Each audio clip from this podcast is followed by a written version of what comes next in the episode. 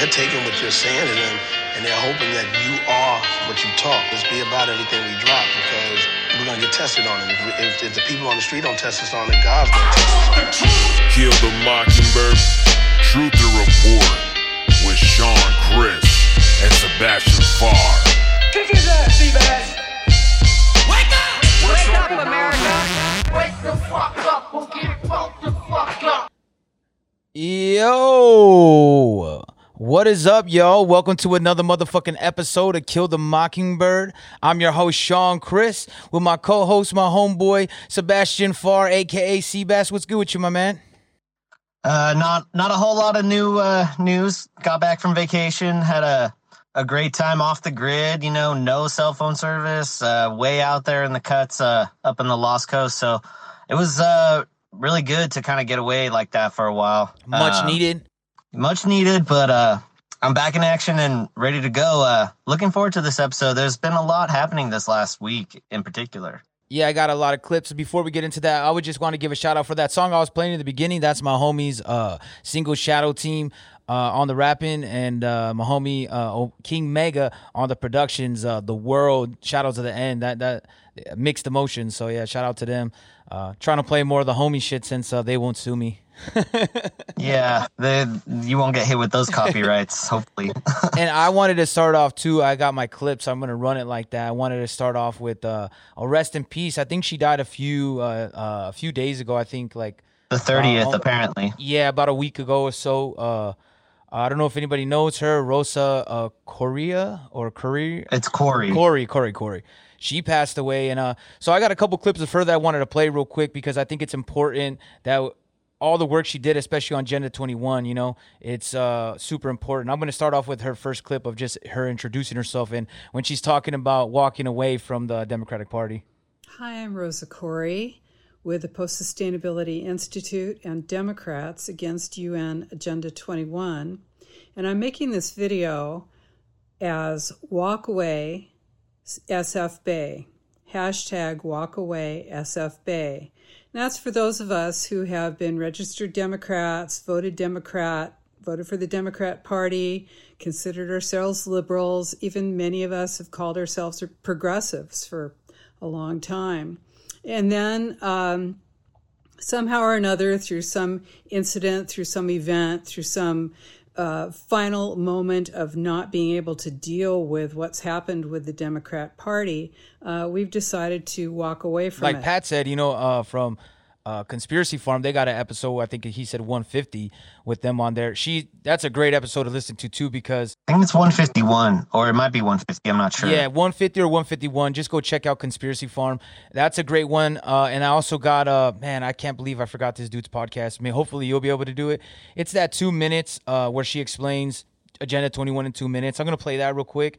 Uh, just to kind of give a refresher of all the work that she's done. She's a pioneer in a lot of this. And to remember that she didn't, she's not just some person that's sitting in their basement or like just thinking of ideas. She fell into this. It just like Robert Kennedy Jr. and people like that, that they weren't just looking for stuff. They were doing other things. Cause I think she was in like uh, real estate and zoning. If I, if I'm not, uh, Yeah, I have a little excerpt from her website. I'll just read it off real quick. Uh, just let let her words speak for herself. You know, um, Miss Koire was a retired forensic commercial real estate appraiser specializing in eminent domain valuation. Her 28 year career with the California Department of Transportation, uh, district branch chief, as an expert witness on land use uh, has culminated in exposing the impacts of sustainable development on private property rights and individual liberty. Um, and she ended up uh, working with a community organized group to kind of prevent eminent domain being used to redevelop uh, residential areas, kind of more suburban type areas. But uh, it it in her her course of going through the system and and witnessing all this, she fully exposed uh, that there's a greater you know agenda through the United Nations, uh, Agenda 21. If anyone hasn't looked at look, looked it up themselves, and she's the author of a very good book. Uh, I'd highly recommend it. Uh, Behind the Green Mask: UN Agenda 20, uh, 21.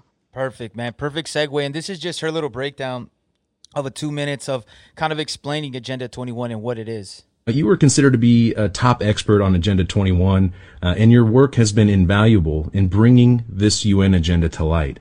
Now, for those of you, uh, the viewers out there who may not exactly know what Agenda 21 is, could you please provide us a, a brief overview of this program?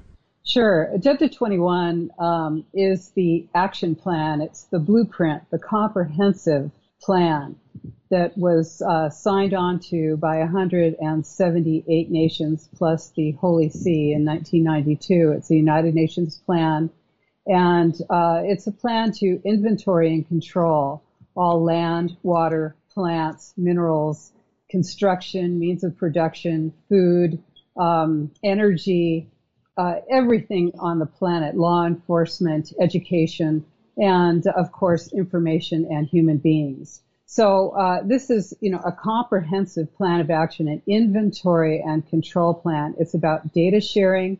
It's about uh, money transferring from the developed nations to the lesser developed nations, and ultimately, it's about destroying uh, your ability to have a voice, uh, destroying your ability to have representative government.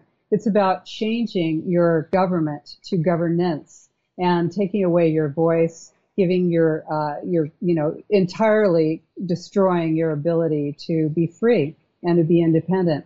And the goal, of course, is to transfer power from uh, local and uh, individuals to a global governance system. So you can't do that all at once, and it's been a long process. Uh, and you see it as, uh, you know, exactly what you're seeing right now. It's a plan to disrupt and destroy the existing system. It's a plan of transformation and control. And that's what we're living through right now. What is happening now is that the technology has caught up to the plans of these people. They've always had these same plans that there is literally nothing that holds these people back. So when they have the technological ability, and you know, you look at the fourth industrial revolution or whatever it is they want to call it, they're talking about total digital connectivity. They're talking about a new social contract.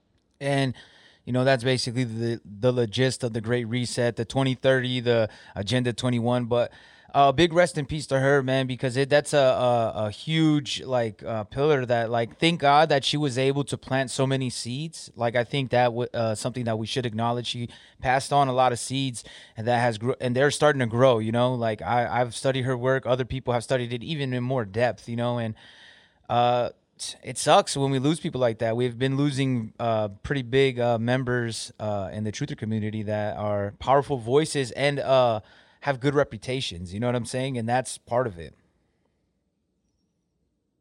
Yeah, uh, real tragedy, honestly. But you know, may she rest easy. And uh, Madam Koire, uh, much love and respect for all the work that you did for us. Uh, really exposing it from the inside out. Uh, we need much more of that sort of uh, bravery and integrity in our society this day and age, um, because they're the ones who can expose it the most and wake the most people up. And she she did the you know she did the most. She woke me up in a big way. Um, I stumbled across her back in 2013, 2014, and I mean it strikes close to home because she was only a county away from me, and you kind of see it too. And it's very much come to the fore now with all the shenanigans that the World Economic Forum's been pushing forward over the last couple years, and uh, at, at the moment as well in current events. And, and uh, for someone that asked, her name is uh, Rosa Koire. Rosa Koire, Just check That's right. her out. K uh, K O I R E. Yeah, check her out. And then um, that kind of leads me into like, so I kind of set it up like that. So I wanted to start off with this good old clip of. One of the largest meat producers in the world is the latest victim of a cyber attack that could drive up prices for consumers. This time during peak barbecue season. So now there, you know, there's that J, uh, that JBS hack of the meat plant, and it reminded me of our good old buddy. And like we've talked about it, but I thought, you know, we got to hear him say it again. You know, I know I've posted it, but why not keep pushing it in everybody's head? Our good old buddy Sh- Klaus Schwab, the supervillain. We all know, but still pay insufficient attention to the frightening scenario of a comprehensive cyber attack, which would bring to a complete halt to the power supply, transportation, hospital services, our society as a whole. The COVID 19 crisis would be seen in this respect as a small disturbance in comparison to a major cyber attack. To use the COVID 19 crisis as a timely opportunity to reflect on the lessons the cybersecurity community can draw and improve our preparedness for a potential cyber pandemic. It's not a coincidence that he said this last year. It was like what eight months ago ish. Maybe I'm a little bit off on the timeline, but I know it was past summer. It was midsummer to past summer when he announced it. I want to say in fall, but I'm not sure. Uh, and then now all these cyber attacks. We have uh, uh, cyber attacks everywhere. Now we have the White House right here also talking about the cyber attacks. And the White House has issued an urgent warning after an alarming rise in cyber attacks. It's urging companies to take immediate steps to protect themselves, saying no company is safe after hackers targeted a major meat supplier, the transportation industry, and a critical gas pipeline. As ABC's Whit Johnson reports, federal authorities are now vowing to treat cyber attacks with the same urgency as terrorist attacks. And the White House is promising that cybersecurity is a top priority. The Justice Department now says when a cyber attack does happen, an urgent report notification will then be blasted out to law enforcement across the country, telling them to be on alert. Our thanks there to Whit Johnson. In the past year, an estimated $350 million have been paid to hackers after ransomware attacks. Experts are calling for a crackdown on digital currencies, which have allowed hackers to be paid without a trace.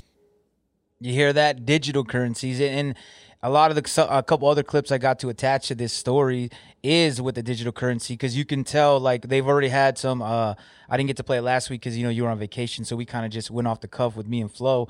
Um, but I had a couple clips too, but I didn't play them of the Fed talking about, you know, they're trying to find that they're doing um, research on how a cryptocurrency would work, you know, a, a, digital currency, not to get rid of the dollar allegedly, but you know, uh, that's what they want to do and they want to centralize it. And there are all these attack on bitcoins which is going to lead me into the first attack on bitcoin with elon musk.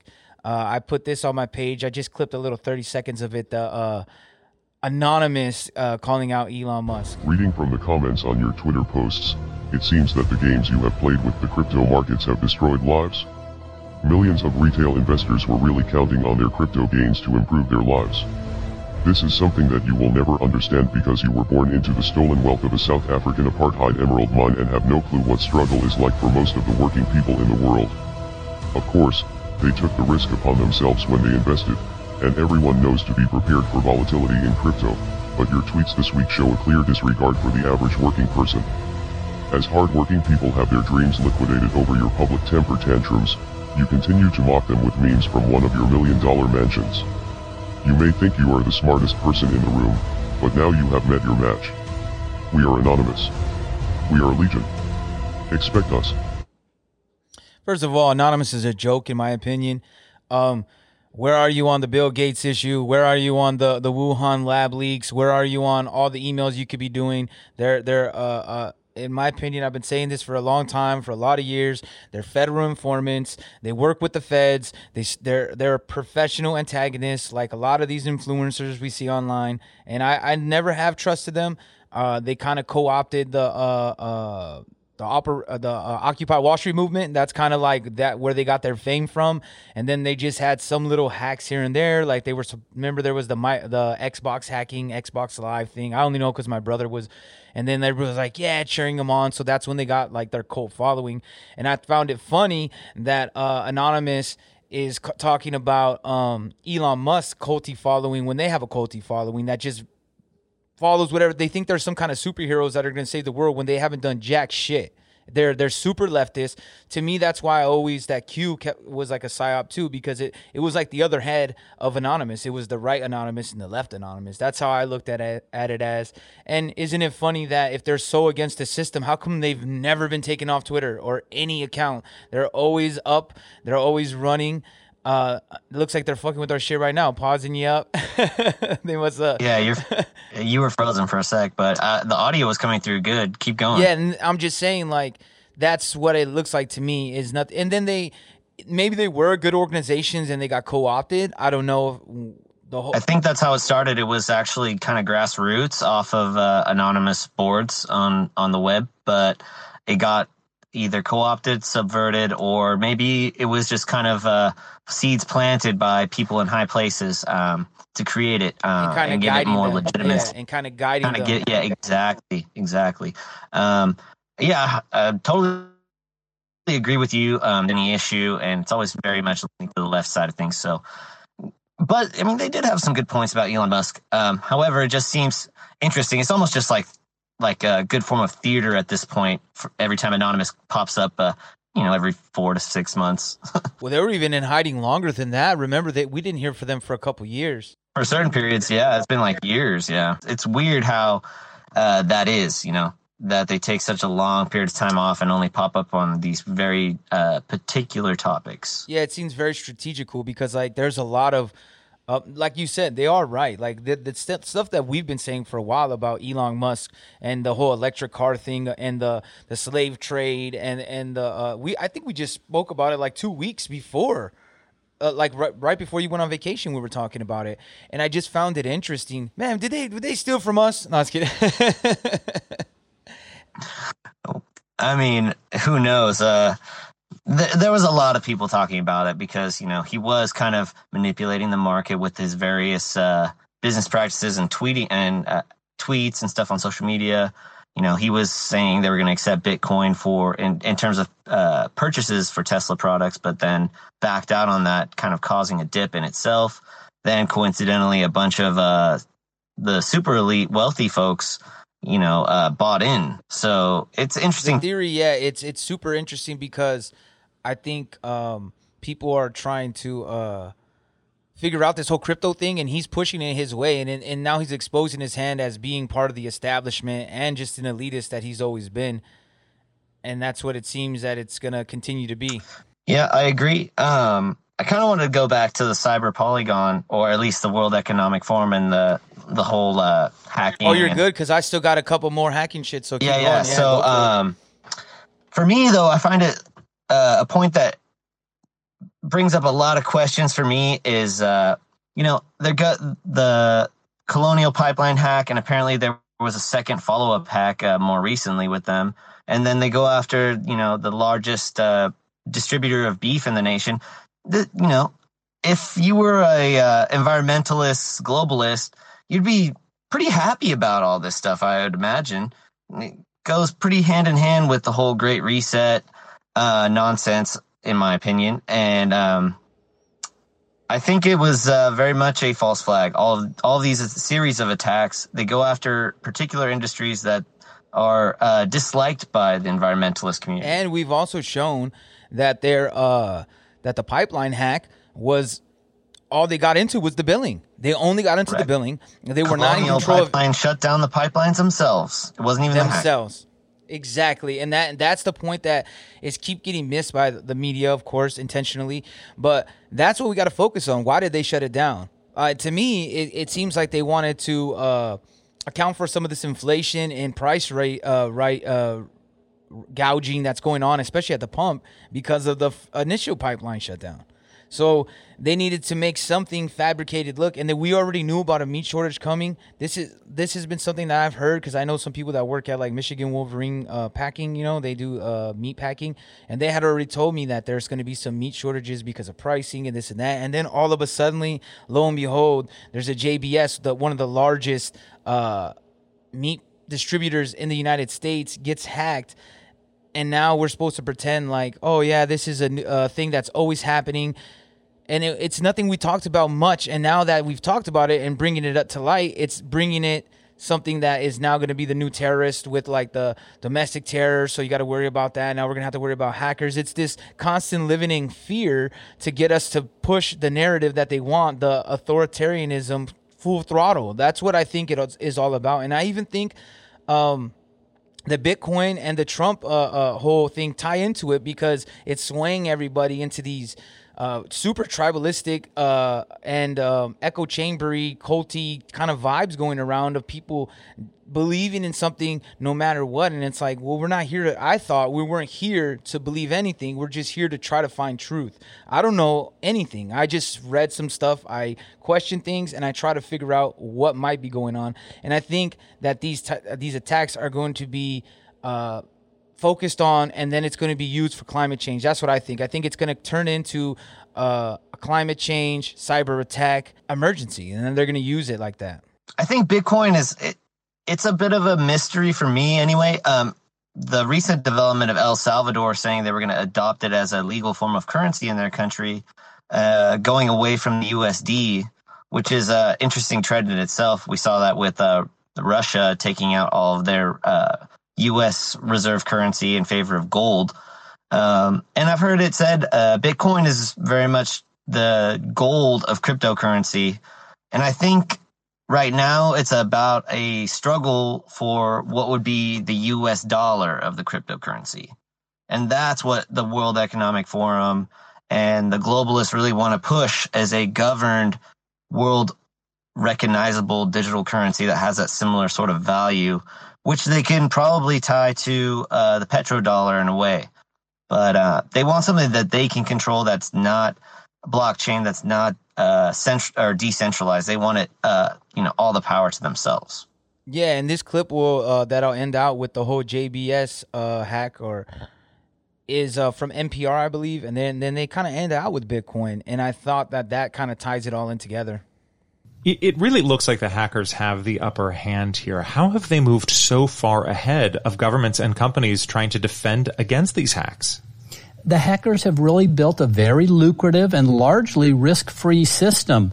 Uh, one group develops the malware, then they supply it to other groups to carry out the actual attacks. It's often a very simple phishing operation. Attackers just need one company employee with a weak password who gets tricked into handing over a password. Then the hackers are inside the computer system. They freeze it up and demand ransom. The criminals get paid anonymously in cryptocurrencies like Bitcoin. It's very hard hard to trace, and they operate from countries like Russia where they aren't prosecuted. Could those cryptocurrencies like Bitcoin be uh, an avenue to limiting or preventing these hacks? Well, I asked uh, Dmitry Alperovitch, he's a cybersecurity expert who runs the Silverado Policy Accelerator. He says the U.S. government needs to regulate cryptocurrencies just like other large banking transactions with all the parties fully identified. By requiring any player that is performing transfers from currency like US dollars into uh, Bitcoin to provide their identification, provide their passport information, their driver's license, etc., will allow them to start tracking these payments and determine who they are ultimately reaching. And they can track it, man. IP addresses, come on, man. We have the intelligent agencies, but like you said, the whole goal is to centralize a digital currency. And they know they can't just throw it on people, so they've been putting all kinds of different cryptos out there, playing with the market. Different countries have been playing. It's going to happen, but we're I think the real fight and the beauty of what people buy into the crypto, like the XRPs, the Dogecoin, the Bitcoin, whatever you go after, is because people don't want a decentral. Uh, they want a decentralized currency, not a, a, a, centralized one, and that's the fight right now. Uh, as far as we go of cur- uh, currencies. Uh, certainly so. And one thing he said was interesting is that the use of Bitcoin was untraceable, but yet they were so uh, quick to point out that they're Russian hackers. But I have yet to really see proof of that. And with the ability in this day and age, if you are educated enough, you can bounce IPs off of anywhere in the world. Uh, you know, and people see them all the time. Advertisements on YouTube for VPNs, uh, virtual private network there's it's just so coincidental or convenient, I guess it was a, a, better word, that they can point it the finger directly to Russian hackers. I think it's much more likely that it's either domestic, Chinese, uh, Iranian, it could be a bunch of other things, but they always want to spin it their way. You know, Russia is the big bad, but I, I don't really see that.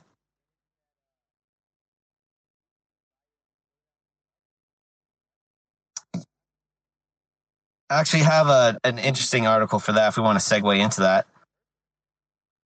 Yeah, Russians, uh, Russia's foreign minister said Capitol rioters are being persecuted, setting the stage for a tense summit between Putin and Biden. Russia's foreign secretary Sergei Lavrov has said that rioters who took part in the January 6 attack on the Capitol are being persecuted by the U.S. government. Lavrov made the remarks at a press conference on Monday in Moscow in which he discussed the planned summit between President Joe Biden and Russia's President Vladimir Putin later this month in Geneva. Ahead of the meeting, Biden has said that he will challenge Putin on Russia's human rights record. Quote, we are ready to talk. We have no taboo topics. Uh, we will discuss whatever we think is necessary. We will be ready to answer the questions that America's side will raise. This also applies to human rights, said Lavrov's. Yeah, I mean, I just think it's interesting because uh, I think he, uh, you know, Foreign Secretary for Russia, Sergei Lavrov, has a point. Um, I do think that there's an unfair application of the law to people who were arrested as a result of actions on January 6th. You know, you see uh, leftist DAs get uh, releasing violent uh, leftist rioters, but throwing the absolute book at these guys who, you know, some of them were walked in by DC police into the Capitol building. So it just shows that there's an argument to be made by the Russian foreign secretary about a uh, bit of a human rights problem w- within the U.S., not just uh, as the Biden administration would like to point the finger at uh, Russia for that.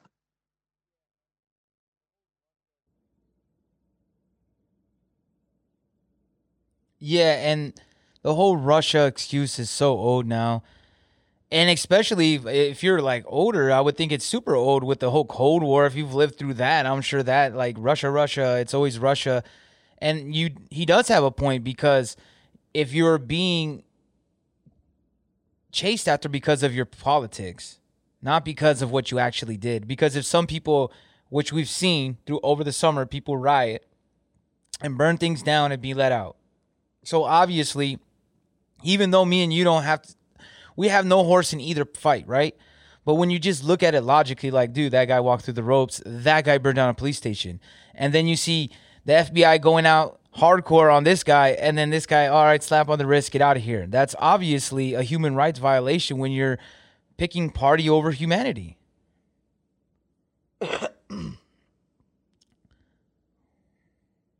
They're little uh, political prisoners, really.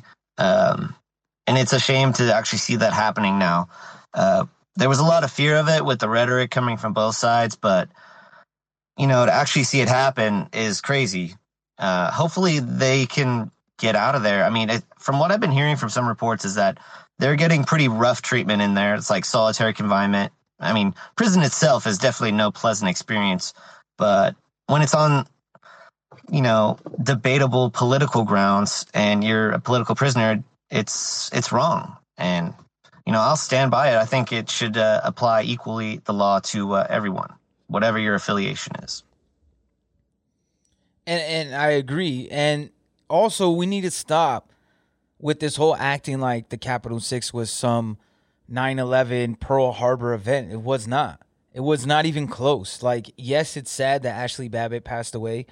Um, and there, I heard there was, I think, in Portland or somewhere, maybe Seattle, there was a a vigil and there was a clash between, I think, Proud Boys and Antifa as usual. You know, stuff that we've pointed out before. But there was nothing going on, man. Like you saw people walking through the ropes. We've said it time and time again. Like if they were going to trash stuff, they should have trashed stuff. The old ladies, like, and they were let in. There's videos of cops letting them in, of all aspects, like letting them in with the gates in the front, letting them actually having a conversation with a cop and saying, "Yeah, okay, just be peaceful." Yeah, yes. Yeah, and that's the things that are, uh, uh, are like, come on, man. You're making it political, and then you're pretending it's not. And the media is playing a part of this, and they constantly do, and they're stirring the pot as usual, so that they can keep us at uh, at each other's throats. Because then the conservatives go, "That's bullshit. Why is they treating this guy like this?" And then they see what happens on the left, so of course they're going to be more uh, of ready to attack someone on the left because they're like, look how they're treated differently. And they're trying to constantly play this game, which they've done for decades and decades, which we see because it works. It works for against people, and you you do unfair things to some people, but you make it seem like it is fair to other people. So then they they kind of clash, and, and it's this constant. I just don't see why people don't see through it as much, but I think more people are. But it's we're not going to hear the media ever tell us the truth. I, I, think that that we should already know that because with uh, uh kind of going to this little segment, uh, I don't have any clips of it. I just thought we should talk about it. Uh, the whole Fauci email thing, you know. Uh, when it first came out, when I first because it came out like uh during like at night because I was asleep when they someone had released when I had started seeing the releases I saw in the morning, and when I looked it up right away, I saw like CNN, uh, uh, MSN, like all these like big mainstream left media sites, they were like, you know, basically their summary of all the emails was Fauci was a busy man. He couldn't even always answer emails. He, but no, he even answered emails in the middle of the night, like like he's such a hero or something. And I think that his his emails has showed us everything, but the only now you're only hearing on the right. So it's like the same thing that we're seeing because like the echo chambers, it seems like they've been closed off and and there's no coming in or out of it. And yeah, it's being exposed on like Fox News, but you're still not really hearing as much on CNN. I did see something the other day. I was flipping through CNN and uh, they had a couple people on though about the vaccine and they were questioning it they were like really like kind of pushing more for civil liberties and like there's adverse reactions. So and these were just like random people like i guess they must have found off the street but they were going against the narrative and that was r- shocking to say the least uh, to see it on cnn but they're not really going after fauci. They're saying that we should just trust fauci. So here's our uh, good friend uh, what's her name? Um, jen jen psaki. Jen saki bomb she uh, had I didn't get the whole clip. I, I had the whole clip on my page if you want to check it out. Um, the I only got a little portion of it, but the last portion I didn't clip, and I for should have. But when he asked her, when Peter asked her, "Hey, do, is there any reason, any circumstance that you would ever fi- see firing Fauci?" and she said, "No." Use himself like, and answering questions on these emails and uh, questions that you all may have. Dr. Fauci is a renowned public servant, uh, civil servant, I should say, career civil servant. Uh, he's overseen management of multiple global health crises and attacks, and, and, and attacks launched on him are certainly something we wouldn't stand by. I wouldn't stand by. So let's take a little trip down memory lane a year from now. Let's see what Fauci was uh, saying. How do they know who to trust? Uh, Mo, th- that's a good question, and it's it's difficult, you know, to um, give you a definitive answer. Except that for the most part, I believe, for the most part, you can trust respected medical authorities. You know, I believe I'm one of them, so I think you can trust me. Um, but I, I, would stick with. he was saying he's a trusted. Uh uh, source of authority, which uh, I found funny. Uh, that was a year ago. You know, he was he's flip flopped so much. If we we got to put a super clip together of how much he's flip flopped and put a timeline of it, that would be a good thing for someone to do. If anybody's bored and needs a project, go find you all the Dr. Fauci clips.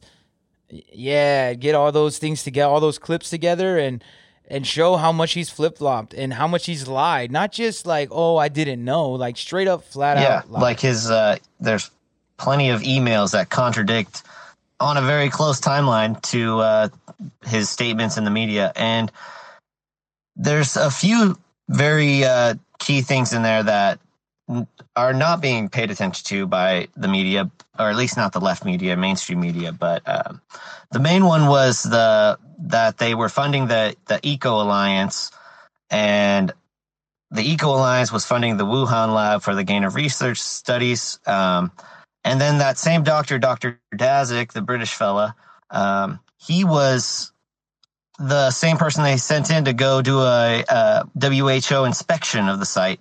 And of course, three hours later, they come back saying there was no uh, no way the virus was released from the lab, which uh, I think was one of the most telling stories out of the whole email leaks as far as what I saw. But uh, yeah, there's a, there's a certain term that you know, a certain high crime. I forget what it's called exactly. It rhymes with season, reason, uh, treason. I mean, working with the CCP to create biological weapons that you know, whether it was deliberate or not, I think it was. Uh, that killed millions of people around the world. I, I absolutely agree with you, and kind of segs, segues me into uh, when you speak of bioweapons. I found this clip, uh, one of the Canadian news uh, stations, and they're talking about like some uh, Ebola virus being sent to Wuhan from Canada. It's suspicious. It's alarming. It's frightening. It's perhaps life threatening.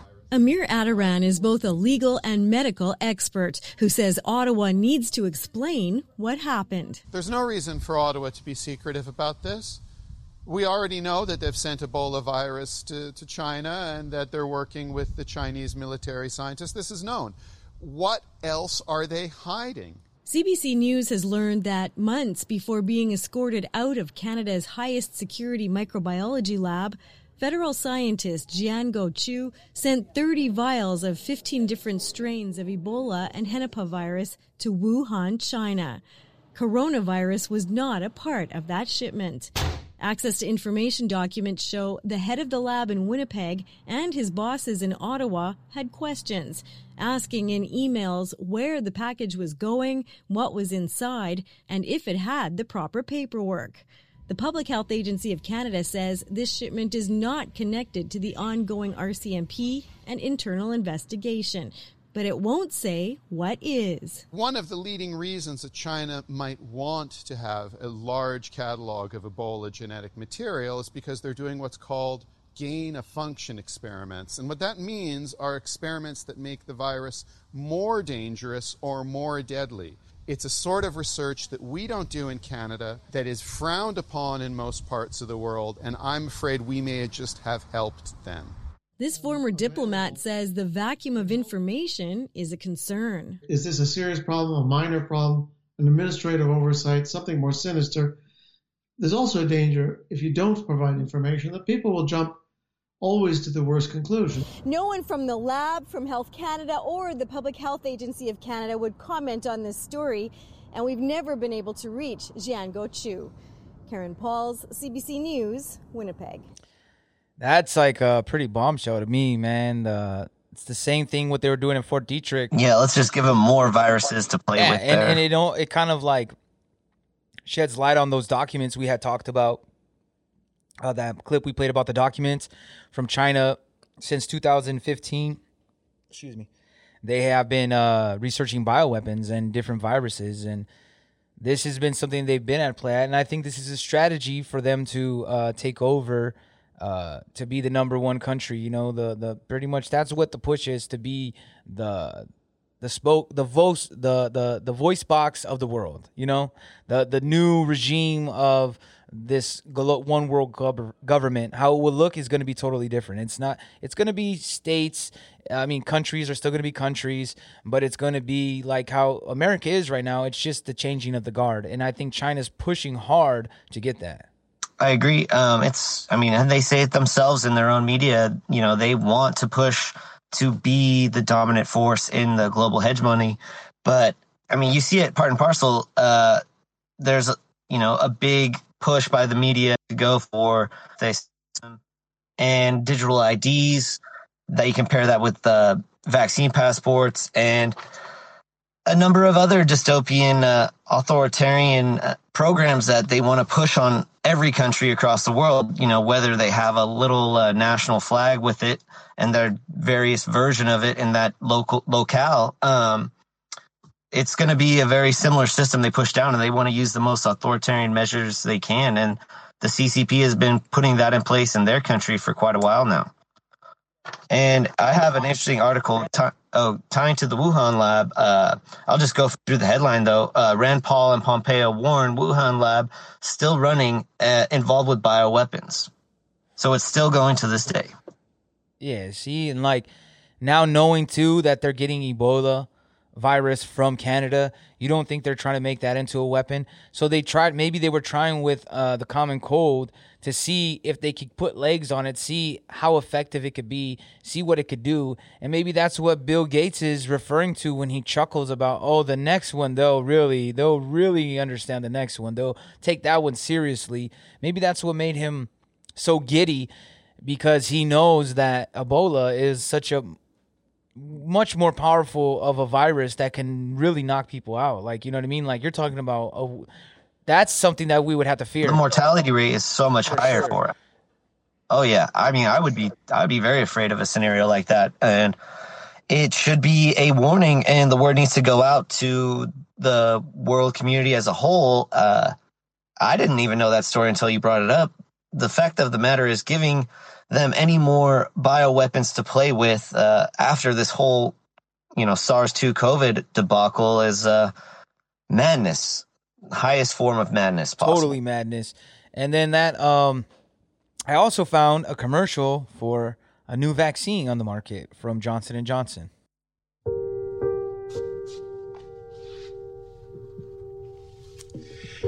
So listen. I first started working with Johnson & Johnson because of their work in HIV. They've been at it for over 30 years, developing medicine that allows people to live normal lives with HIV. Educating people about how to protect themselves from HIV, training doctors and nurses, raising public awareness. And now, they are working to develop an exploratory vaccine that could one day prevent HIV altogether. After successful trials in Africa, clinical trials are about to start in the US and Europe. How awesome is that? You go, Johnson & Johnson. And you thought they were just a baby company.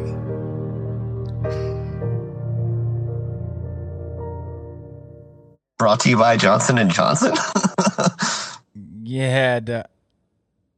yeah, man, that was their Johnson and Johnson commercial for an HIV vaccine. It, I think it's almost like they're trying to prove because that's something that a lot of the vax, com- the anti-vax community has pushed out there. Is like, oh, they've never made a H, you know, a, a AIDS vaccine, a HIV vaccine, and it's just getting out of hand because it's it's funny because I'm reading um uh Brave New World right now. Great book. like I'm rereading it and I'm like, wow, man, this and, and you're just thinking like, dude, this was like you would think you would think that he wrote this like 10 years ago, 5 years ago and you're like, wow, man, this was like literally like 70 years ago. Like yeah. Incredible. Um I like the idea of a book club. You know, maybe we should get into reading like uh, books and maybe discussing those at like a little portion of an episode or something. I'm down be with that because cool. I am trying to push myself to read more. I've, I got a bunch of books. I mean, I'm reading through the Brave New World, just kind of trying to push because it's you get so used to using your phone. You know, you're like, ah, like so. I've been like trying to make time to read. I got Brave New World. Yeah, I use those at work, and then I got uh, 1984 again because I was like, I got to reread these just to like soak in what's happening in the times. And then I got a couple other books. I got like a a book from Chomsky. I get a lot of different political books, like of all spectrums, um, so I could kind of see what they were thinking at those times and what narratives they were pushing and why we're in this political world we're in now. From all the philosophers that have pushed these uh, political parties through the years and try to raise them up, and now they see even the ones they were pushing are now part of the problem. And I think I could see a little bit of the seeds that they try to plant, and maybe that will help me understand why people are so rooted into those values. I got a little clip of uh, one of the CDC, uh, someone that works at the CDC. Uh, one of the CDC doctors was at the Red Sox game, and she threw out the first pitch. And I thought it was pretty funny, like how they kind of really celebrated her, almost as if she was, uh, you know, one of our supreme leaders or stuff. Please welcome the 19th Director of the Centers for Disease Control and Prevention, Dr. Rochelle Walensky.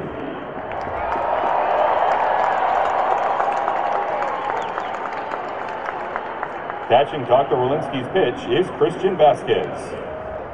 Okay, let's see a strike.